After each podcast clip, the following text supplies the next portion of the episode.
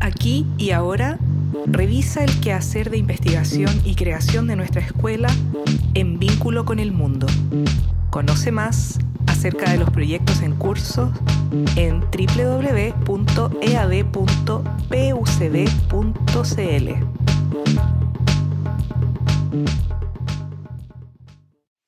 Hola a todos los que nos escuchan. Les damos la bienvenida a este nuevo podcast de aquí y ahora de la Escuela de Arquitectura y Diseño de la Pontificia Universidad Católica de Valparaíso. Les habla Catalina Rosas, arquitecta y profesora ayudante de la escuela. Y hoy como entrevistador me acompaña Ignacio Favila, quien también es arquitecto y profesor ayudante del taller de vivienda colectiva. Hola Ignacio, ¿cómo estás? Hola Cata, muy bien. Gracias por la invitación y siempre feliz de poder entrar en conversación de temas de arquitectura y diseño como, como parte de la vinculación de la escuela, especialmente de, en, este, en esta situación de contingencia. Siempre es bueno mantener la conversación. Así que agradecido y feliz de estar acá. En esta ocasión nos acompaña Pablo Hermosábal, arquitecto egresado de la Escuela de Arquitectura y Diseño de la Pontificia Universidad Católica del Paraíso. Pablo es parte del estudio de arquitectura Yáñez Ormazábal, junto a María Dolores Yáñez. Se desempeñaron como profesores ayudantes en pregrado de la carrera de arquitectura y luego, hace 10 años, inician este estudio de arquitectura con un enfoque en proyectos de interés social y en el espacio público. Esto los ha llevado a desarrollar estudios y planes maestros para diversas entidades como MIMBU y municipalidades de varias comunas. En el año 2018 diseñan y dirigen la construcción de la casa Oyer Caracas, vivienda ubicada en el barrio de Recreo en Viña del Mar. Esta vivienda fue premiada como obra destacada en la vigésimo primera Bienal de Arquitectura eh, y, y Urbanismo de Chile. Esta se realizó bajo la premisa de lo común y lo corriente. Y bueno, en este podcast queremos profundizar en aspectos que llevaron a la construcción y realización de este proyecto desde la génesis hasta, hasta su finalización. Hola Pablo, ¿cómo estás? Hola, muy, muy agradecido por la invitación. Eh, bueno Pablo, eh, nos gustaría también que complementaras un poco lo que dicho acerca de la Casa de Caracas.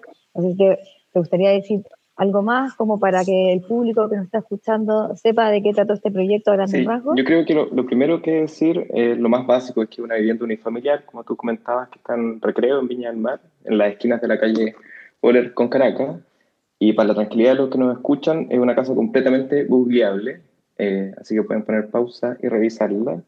Y creo que es un detalle importante, un poco tiene que ver cómo, cómo logró tener cierta notoriedad la casa, en algún momento, hace muy poquito tiempo, hicimos un Instagram y uno de los curadores de la Bienal nos contactó y nos comentó que la casa de recreo tenía, tenía lo que quería la Bienal mostrar. Entonces, esa condición de, de obras que entran por la vista, que tienen la capacidad de evocar algo, para nosotros como súper interesante, porque nos pone como en esta posición y nos permite como hablar un poco de los proyectos. Y después, desde el punto de vista más del encargo, es una casa que surge desde un interés familiar. Hay una confianza ahí que en algún momento alguien del círculo cercano comenta que se quiere comprar un departamento y con la Dolores nosotros saltamos bravamente a decirles que nos den la oportunidad de, de hacer un proyecto. Pero lo entretenido era que eh, en esa idea nada estaba descartado. O sea, eventualmente podríamos encontrar un terreno y hacer una casa, que fue lo que resultó o buscar un departamento antiguo y rehabilitarlo, una casa antigua y rehabilitarlo, o incluso comprar una casa nueva o un departamento nuevo. En ese sentido, lo que estábamos comprometiendo en la confianza era decir, ok, te vamos a acompañar en un proceso largo, te vamos a cambiar tus planes, y la idea es llegar hasta un final y seguir queriéndolo, eventualmente. Esa es un poco como la reseña de la casa. Pablo, sabes que no me no puedo evitar pensar que, la Casa de Oler Caracas, bueno, está inscrita en esta bienal que, bueno, como para quienes nos escuchan y, y, no han participado en alguna bienal, siempre hay alguna impronta que se quiere perseguir. Eh, por ejemplo, la bienal del 2015 eh, perseguía esta visión de Valparaíso como la ciudad en la que se instalaba la, la bienal de nuevo, luego vino Impostergable, que era temas que hoy más que vemos que eran temas evidentemente impostergables por todo lo que pasa hoy en la, en la ciudad y en el país y que salieron a relucir. Y en este caso es lo común y lo corriente. Eh, ¿Cómo lo ven ustedes como, como, oficina de arquitectura? ¿Cómo creen que la Casa Oler Caracas se hace cargo de lo común y lo corriente? Eso es como una primera, una primera duda que me surge en relación a la obra.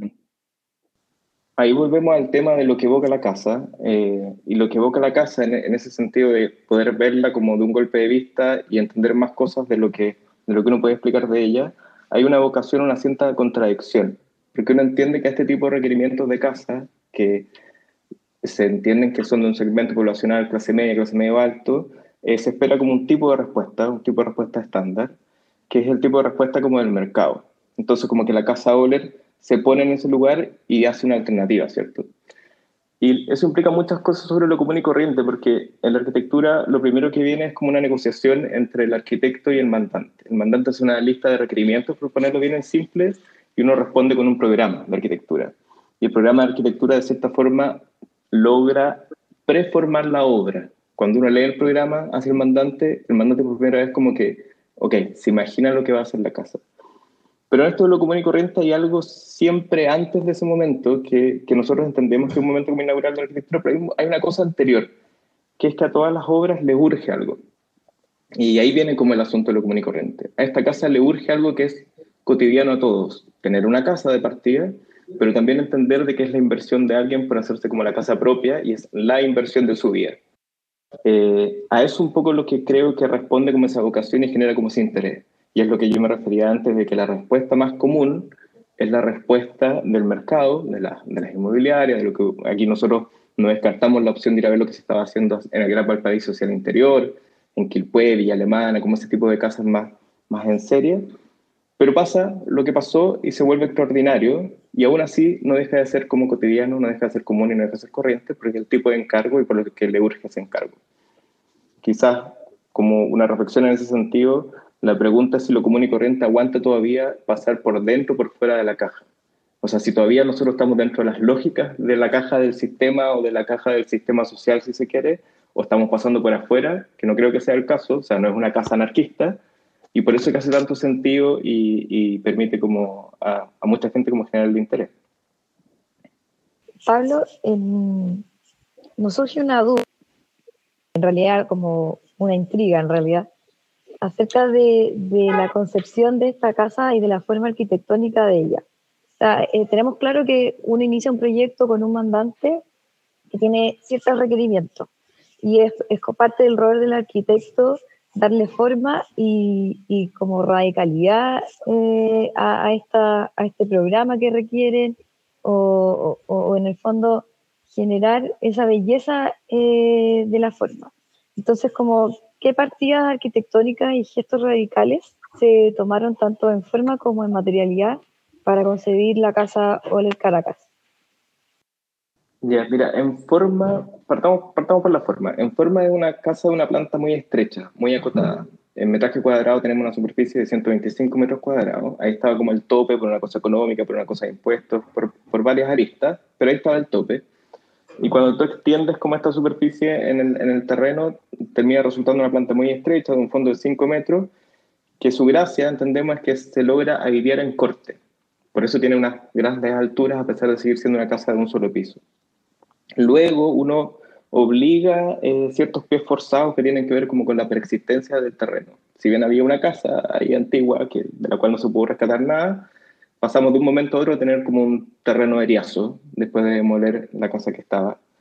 Y lo que nos queda es un muro de mampostería pequeñito, eh, que rápidamente hacemos una calicata, tratamos de entender si le podemos exigir algo a ese muro y nos damos cuenta que no, entonces hay que hacerle el quite, pero decidimos no sacarlo. Porque directamente es hacer un guiño como algo que estaba ahí en el barrio y no, y no llegar tan, tan cambiando todo de una sola vez.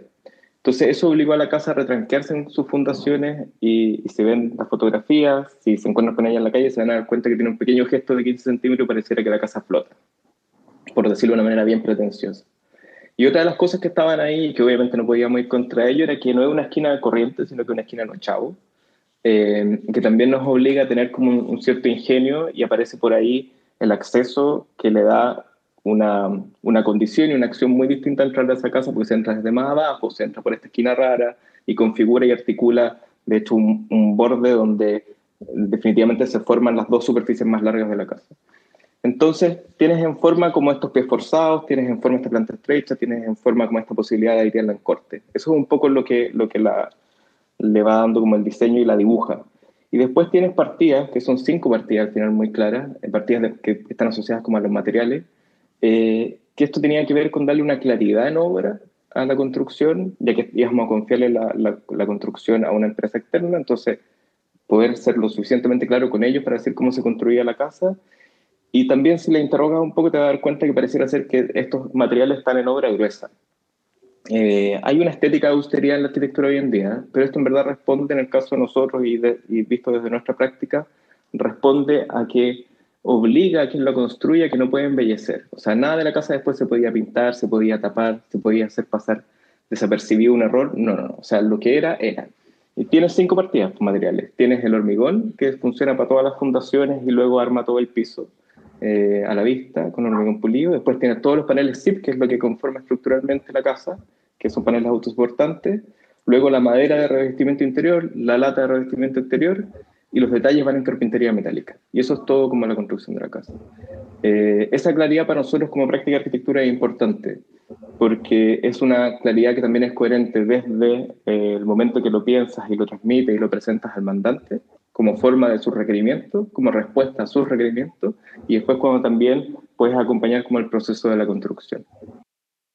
Perfecto. Eh, Pablo, una pequeña duda acerca de, de esa como honestidad con los materiales. Eh, ¿fue requerimiento del mandante o fue algo que surgió eh, que, los materiales en el fondo fueran como de baja mantención? Porque al final cuando, cuando un material se mantiene como tal cual es, no requiere de pintura, de, como tú hablabas, de, maquillarlo mucho. Hmm. Eh, es una buena pregunta. Yo creo que hay que, hay que entender un poco también como las cosas que confía el mandante, en el sentido de que yo les decía antes, el momento inicial más corriente es como hacer esta negociación entre los requerimientos y responder con un programa. Pero en este caso, y un poco lo que se nos ha ido abriendo con el tipo de proyectos que realizamos nosotros, es que hay un urgimiento anterior. Y ese urgimiento puede ser muy distinto. A veces puede ser económico, a veces puede ser pretencioso estético social, eh, a veces puede ser con el lugar, con algún requerimiento normativo, con algún requerimiento social. Y en este caso, ese urgimiento de entender desde el día uno cuántas eran las lucas que se podían invertir en la casa, cuál era la preocupación como del, de la habitabilidad que le querían dar. Por familiaridad era, éramos muy cercanos, somos muy cercanos, entonces había cosas que casi no había que conversar. Nosotros entendíamos cómo iba a funcionar programáticamente la casa. Entonces, algunas de esas conversas como que sucedieron, pero sucedieron de forma más natural. Entonces, el urgimiento de esta inversión, claro, que es lo que uno trata de hacer lo más eficaz posible. Y por eso como que hago así una cosa muy breve de mencionar de que hay una estética de austeridad en la arquitectura, eso no lo puede negar. Eh, pero en este caso la austeridad, más que por estética o esta honestidad de materiales, tiene que ver por esto, porque hay un urgimiento primero. Entonces, teníamos que ser muy claros en todo sentido. Y siendo claro, nos permitíamos después algunas cosas que parece que no son tan claras cuando uno ve la casa. Eh, por ejemplo, su techo, que esta, esta fuga en corte de, esta planta estrecha. O sea, después de ser claro y preciso, te puedes permitir como algo que quizás es un poco más confuso para un mandante de entender, pero que ya sentó como las bases de la confianza porque estás cubriendo lo que urge. En el sentido de que lo que urge es algo a lo que él espera una respuesta pronta y eficaz. Eh, yo sé que es bastante banal y poco es un poco raro conversar en arquitectura, pero por eso creo que esta casa es una muy buena excusa. Eso es lo que urgía que era que mi inversión estuviese a salvo. Eh, y, por eso eh, ocurre esto de los materiales y ocurre esto de las partidas claras. Perfecto. Yo, Pablo, sabes que me, me, quiero tomar de una palabra que mencionaste que es la preexistencia. Y aquí, para que nos, nos escuchan, no van, a, ya van a pensar que voy a empezar a hinchar con el tema del patrimonio, que es el tema que, que a mí me, me, interesa siempre. Pero eh, no, no viéndolo desde el punto de vista patrimonial, que no, no viene al caso, sino con la preexistencia, que es aquello que está antes, algo que, que, yo propongo un par de veces, que en la ciudad hay que saber qué existió antes ahí para proponer, para por lo menos tener un respeto, entender, voy a proponer algo nuevo, voy a guiarme por la, la disposición antigua, y aquí, como tú comentas, por un tema normativo también de ocupación del predio, resulta una fachada continua, que es una forma muy primigenia de cómo se ocupó la ciudad, especialmente en los cerros. Bueno, Cerro Recreo ya sabemos que tenía un poquito más de, y hasta el día de hoy lo vemos, tiene unas resoluciones arquitectónicas variantes que son bellas en su contraposición. Y acá me surge la duda de que si como oficina ustedes creen que la revaloración de la fachada continua como parte de la urbanización del Cerro Recreo, de este modelo de la ciudad jardín, de la que nos van quedando muchos jardines, regala algo más al barrio, además de a la obra misma en su interior. Porque ahí como que aparece eso que no solamente la obra tiene un patio que está medido, un, un corredor interior, eh, unas habitaciones con doble altura, sino que también aparece algo para el barrio. ¿Cómo lo ven ustedes ese, ese nuevo modelo de ciudad jardín que aparece con esta obra? A ver, podríamos, podríamos verlo como desde, desde lo que comentas tú en la pregunta, pero prefiero hacer como el ejercicio de tratar de verlo directamente desde, desde lo que la obra nos dijo, o sea, cómo, cómo fue apareciendo. Eh, tienes, razón, tienes razón, o sea, normativamente nosotros podíamos justificar la fachada continua pero también si hubiésemos querido podríamos haber justificado el antejardín. Eh, ahora, ambas dos, más, más allá de la sensibilidad que uno puede tener, normativamente podríamos haber hecho ambas dos opciones. El antejardín en ese terreno, para esa casa, para esa propuesta, significaba no tener patio. Cuando tú te das cuenta que dices, si yo hago un antejardín, pierdo el patio, hay algo que es muy interesante, porque entonces el antejardín no es un patio, eh, y esto tiene que ver como con los grados de intimidad, o sea, con lo que yo hago frente a la calle o con lo que hago detrás de la calle porque estoy en mi patio interior, ¿cierto? La cuadra al frente tenía completa, tiene completa fachada continua, era lo que nos permitía justificarla. Entonces, uno va entendiendo y estableciendo como estas, estas reglas autoimpuestas y la casa termina siendo muy hermética hacia afuera, a pesar de que tiene grandes ventanales, pero es muy hermética hacia afuera. En los cortes y en los cantillones se entiende que quien camina por afuera jamás va a ver hacia adentro, pero desde adentro yo veo hacia afuera. O sea, volvemos como al tema de las intimidades. Y después, una vez que entro a la casa, la casa es completamente abierta hacia su patio. Entonces, uno dice, ok, ok, más que el modelo de ciudad jardín, que es un poco lo que, lo que va como tu pregunta, si es que está o no está implícito ahí, se trata de responder como a las reglas surgidas del barrio. Eh, en este caso no, no creo que se clasifique como para hablar de un tema patrimonial, pero si tú empiezas a entender de que hay reglas surgidas por el barrio, hay una cierta capacidad de uno, como en la práctica, junto como con la Dolores, cuando, cuando evaluábamos, de condicionarse ya a lo que allí ocurre. Y, y, es muy lindo porque lo que termina sucediendo es que cuando tú te condicionas por lo que ahí ocurre, yo jamás hubiese pensado eh, de seguro la obra tampoco, jamás hubiésemos pensado tener ese gesto, por ejemplo, hacer que la casa flotara. Para los que escuchan el podcast van a pensar que, que la casa literalmente flota, pero lo pueden juzgar después ustedes. Pero eso, eso no hubiese aparecido si no te condicionas como a lo que allí ya está ocurriendo. Y hay una confianza, que es un tema también como recurrente en, en, todos los, en todos los aspectos, en todos los momentos como del diseño, hay una confianza en lo que allí está ocurriendo. Porque podríamos tampoco no confiar y decir que ahí está todo mal. No, hay una confianza de lo que ya está ocurriendo también. Eh, en ese sentido, esperamos que esa, esa línea como de, de, operación ante el barrio eh, genere como una valoración del barrio. Eh, sí, no, perfecto. entiendo. Lo, lo, que pasa es que a mí siempre me llama la atención, como eso, por eso te decía, no es algo, una discusión patrimonial que no lo es ni, de cerca, sino que es una concepción de entender que la ciudad te da la, las pistas para cómo intervenir en ella, cómo, y bueno, yo eh, esto es una cosa que surge en la escuela, de repente esta conversación de decir, el proyecto no es proyecto si no está inscrito en un territorio, está, es una cosa nomás, digamos, el ejemplo burdo extremo que voy a dar, pero el Congreso es una cosa. Una casa que piensa en su contexto es un proyecto. Y, eso es el gesto y lo que mencionaba Catalina, que son las partidas arquitectónicas, son lo que le hacen parte del barrio. Así que concuerdo totalmente.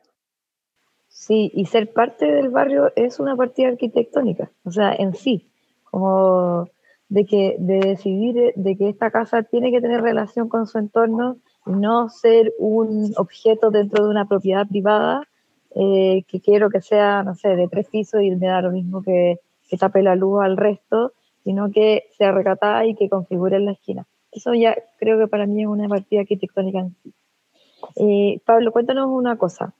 Eh, en ese modelo de diseño que se dio fortuitamente, de acompañar al cliente, al mandante, y guiándolo desde la elección del terreno hasta la ejecución, ¿tú crees que esto es una forma de reposicionar el rol del arquitecto en el desarrollo de la obra? No, en el sentido de que si te respondiera que sí, sería como mucha la pretensión de, creer de que efectivamente como esta, esta, esta experiencia como que reposiciona el rol del arquitecto.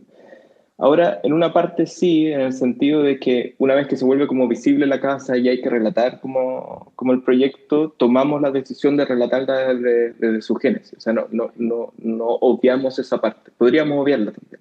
Eh, siempre es interesante entender de dónde parten los encargos, especialmente cuando uno desarrolla una práctica de arquitectura, uno está muy curioso de entender de dónde vienen los encargos de las otras oficinas, de los otros estudios, de las otras prácticas. ¿Cómo, cómo llegas a, a, tener como ese, esa posibilidad de hacer esa obra, ese proyecto?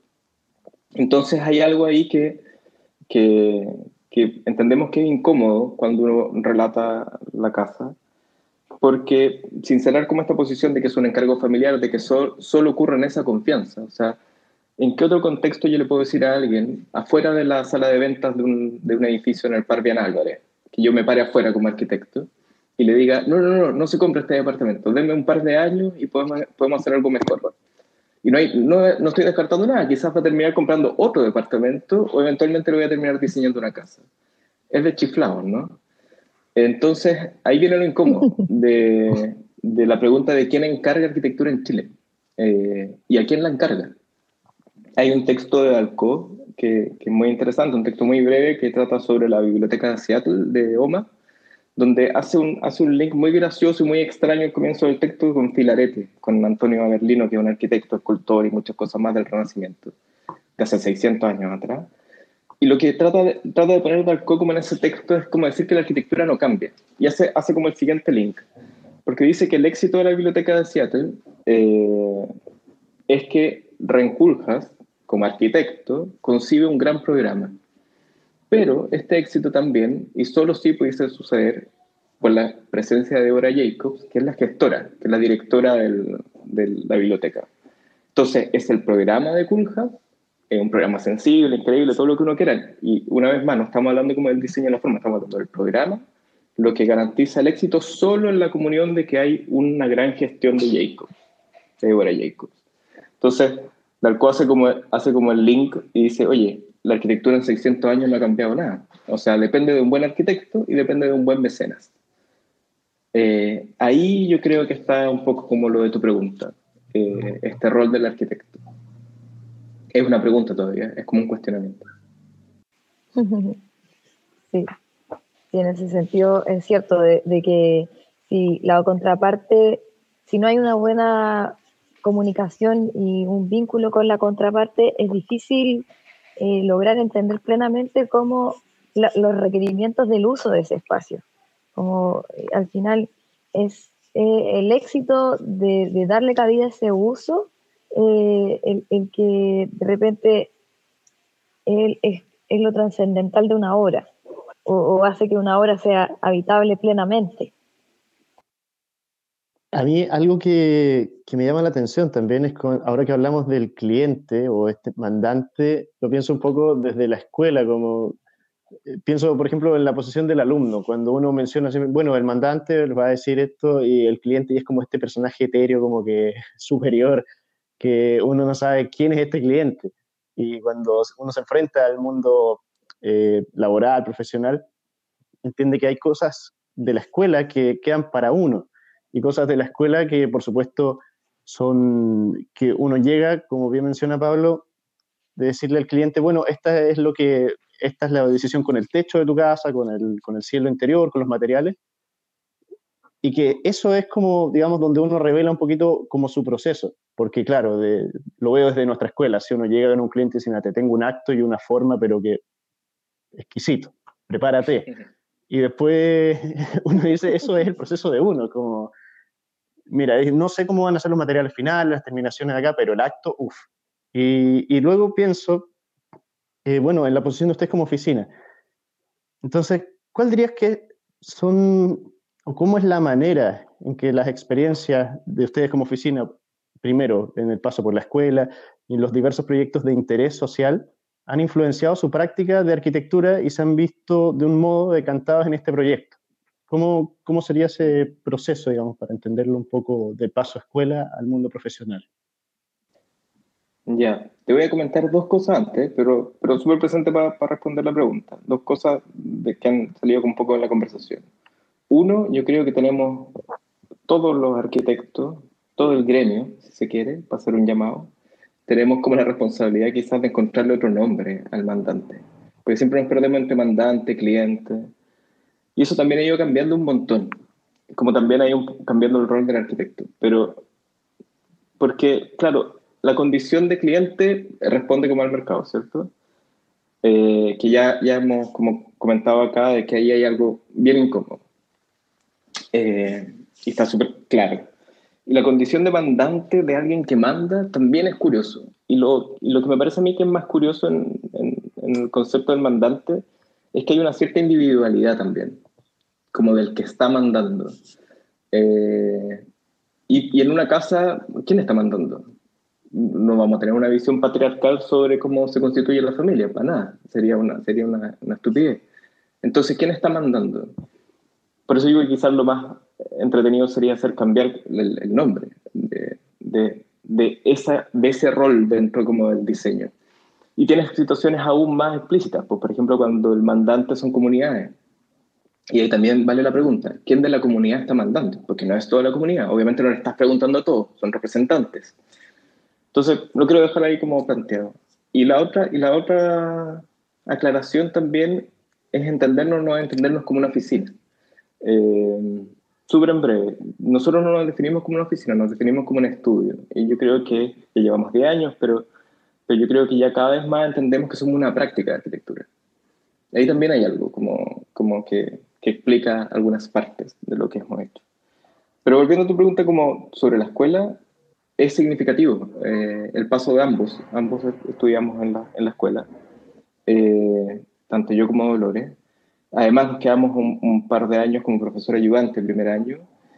Y todo paso formativo es significativo y en la escuela hay dos asuntos importantes, yo creo, que, que se reflejan luego como en nuestra práctica.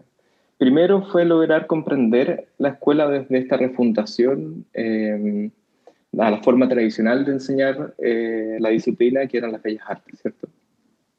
Eso, es una primera cosa importante, cuando logramos como comprender eso. Y cuando digo comprender me refiero que quizás no es un proceso que ocurrió solo en la escuela, sino que ha seguido ocurriendo después.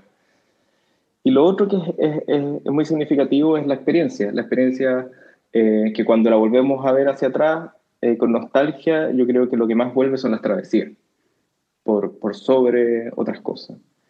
Ahora, esta yo siempre he tenido la curiosidad, y esto es más personal, de, de, tratar de fantasear cómo hubiese sido mi aproximación a la escuela si no hubiese estudiado en la escuela, si hubiese estado fuera.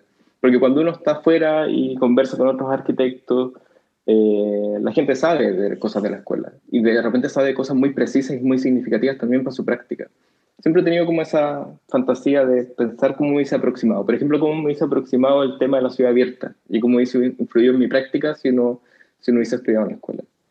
Ahora, todo momento intenso es un momento formativo y en ese sentido, por extensión, seis, siete años o, poco más que estuvimos en la escuela entre ser estudiante y después ser ayudante, es lejos un momento muy importante. Ahora se ha ido convirtiendo en nuestra misma práctica de arquitectura, que ya llevamos 10 años afuera, eh, desarrollándola, también se ha convertido en un momento intenso y extenso, significativo, en un periodo formativo, y para nosotros no pasa sonar cliché, pero quizás para otros no, no les suena tan cliché cuando no son de la escuela, es que eso de siempre volver a no saber es muy cierto con los proyectos. Entonces hay un continuo, hay un continuo como entre la escuela y la práctica, que es un continuo que es un continuo inquieto bastante en, puntos, o sea, va apareciendo como inquietudes que, que se van asomando, y también eh, algo receloso de volver a cuestionar las cosas sobre las que uno se formó. Y eso pasa, pasa en todo momento. Ahora, eh, si lo tuviese como que reducir y sintetizar más desde mi visión, eh, más que una visión de la práctica de la arquitectura como disciplina, o sea, más de la propia, del proceso de uno, eh, lograr comprender como la visión ontológica de la escuela, como de lograr ir a las cosas mismas, de depurar lo que efectivamente es lo que sucede en los lugares, esa, esa lectura y ese ejercicio fenomenológico, eh, en trabajo de campo, que al final es la observación, es también por lejos como una sensibilidad que una vez formada es difícil de renunciar a ella. Eh, sí, me llama la atención lo que dices, Pablo, porque no eres el primero al que se lo escucho eh, acerca del volver a no saber, eh, de que es una forma de aproximarse al encargo o a, a los proyectos y de poder vincularse con las personas con las que uno trabaja, sean de distintas disciplinas, de repente no solamente es un mandante, sino que también es un proyecto colaborativo con otras disciplinas y que necesita y requiere de ese volver a no saber para poder entender el lenguaje en que el otro se expresa, las necesidades que tiene el otro. Eh, y lo digo puntualmente sobre un proyecto que estábamos conversando el otro día, que trabaja con médicos. Entonces, eh, y ellos mencionaban que el volver a no saber era algo que siempre lo tenían presente y que los ayudó a poder entender este lenguaje y a desarrollar exitosamente ese proyecto. Entonces creo que eh, eso es algo súper valioso y que uno lo, lo, adquiere y que, como tú dices, como que la arquitectura es una práctica. Y una práctica que empieza desde que uno empieza a estudiar hasta eternamente, hasta que yo creo que se muere. Como siempre nos dijeron, uno nunca deja de ser arquitecto, ni los fines de semana, ni, ni, en ningún momento. Entonces, creo que es una práctica que, que involucra mucho, muchos aspectos, pero que como, como dice la palabra, es práctica. O sea que todos los días yo voy aprendiendo algo nuevo, voy reiterando y volviendo a saber y como aplicando de nuevo todos los conocimientos día a día y evolucionando en esa práctica. Sí, es, muy cierto em, y por eso, por eso la valorización como, o la diferenciación entre oficina, estudio, práctica. Eh, práctica es un concepto bastante más común de lo que nosotros creemos para poder definir las oficinas de arquitectura. Y un poco como para reforzar, reforzar esa idea y de lo que hemos estado conversando hoy día y de la oportunidad como que se abre, claro, ese, ese volver a no saber tiene que ver como con una cierta sensibilidad en comprender las reglas que te tocan en cada proyecto. Y eso va variando mucho. Eh, un poco como lo conversábamos antes, esta idea que a nosotros se nos va formando en estos 10 años de práctica de que siempre hay algo que urge, siempre hay algo que urge. Y, y, es reconocer en eso una cosa honesta del mandante, porque claro, yo podría llegar con una aura más de tranquilidad y decir, mira, está todo bien, esta es la metodología de trabajo, esto, esto parte el día 1 y termina el día 30 vamos a tener esto, el día 90 vamos a tener esta otra cosa, la obra va a estar en un año. Podría, podría dar con esa cierta aura de tranquilidad que que de hecho se espera igual, como en un, sentido profesional. Eh, pero cuando uno entiende que honestamente a todos nos surge siempre algo, eh, que a todos nos preocupa que se resuelva algo prontamente, es también entrar en la visión del otro. Eh, y eso es muy, muy importante, porque entrar en la visión del otro va a permitirle a uno poder responderle al otro dentro, no solo en la lógica de lo que está esperando para tranquilizarlo, sino efectivamente comprender lo que a uno se le está encargando. Y después esa, esa condición de un otro que está encargando algo, que él no necesariamente la tiene clara y, el rol de uno es tratar como de dilucidar, de mostrarlo. Y esto, por ejemplo, es plan de muy bonito en los proyectos comunitarios de diseño participativo, que uno de repente entrega como información a la comunidad y dice, eso era exactamente lo que estábamos esperando. Y uno entiende el rol de uno como capacidad técnica y, también como una capacidad que es, de una sensibilidad más bien humanista, como de poder decir esto era. Y a la vez tener la comprensión de que uno puede no achuntarle y no, y no calzar en eso y tiene que volver a intentarlo una vez más. Entonces ahí, en la posición del otro, después ocurre esta complejidad, porque son múltiples aristas del lugar donde está. Y ahí el lugar de nuevo es como un otro, que era lo que hemos comentado como idea. Que vuelva a decir otras ciertas cosas que hay que respetar en el lugar.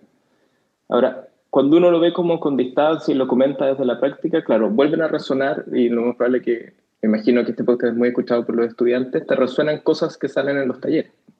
Eh, eh, por, eso, por eso coincido contigo de que quizás uno, una vez que decide en algún momento, que puede ser en el paso por una formación universitaria o puede, puede ser después en la práctica, me, da la impresión de que hay un momento bisagra en que uno decide, ok, ok, soy arquitecto que quizás eso se puede suspender en algún momento para descansar, pero, pero claro, en algún momento uno lo decide y parece que se echa a andar una práctica que después no para. No, totalmente de acuerdo con usted. Yo la verdad, es, seguimos aprendiendo todos, la verdad. Seguimos siendo estudiantes y es lo más bello de, este oficio, creo yo. Bueno, eh, aprovechando ahora que lo recuerdo, ambos, Pablo y Catalina, fueron ayudantes de Patricio Carabe, profesor de la escuela, así que voy a aprovechar de citarlo una cosa y termino con lo siguiente. Muchas gracias nuevamente a Pablo y Catalina por acompañarnos en esta nueva edición de Aquí y Ahora.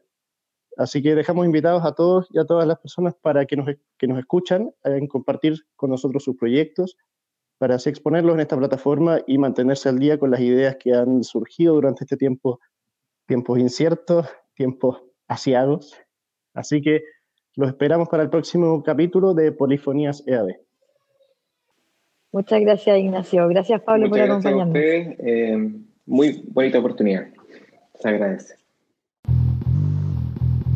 Aquí y ahora. ¿En qué estamos? ¿Qué estamos pensando? ¿Cómo conectamos? Aquí y ahora te invitamos a tomar el pulso del presente que construimos a través de las investigaciones, publicaciones y proyectos recientes, tanto de nuestro cuerpo docente como del estudiantado y exalumnos.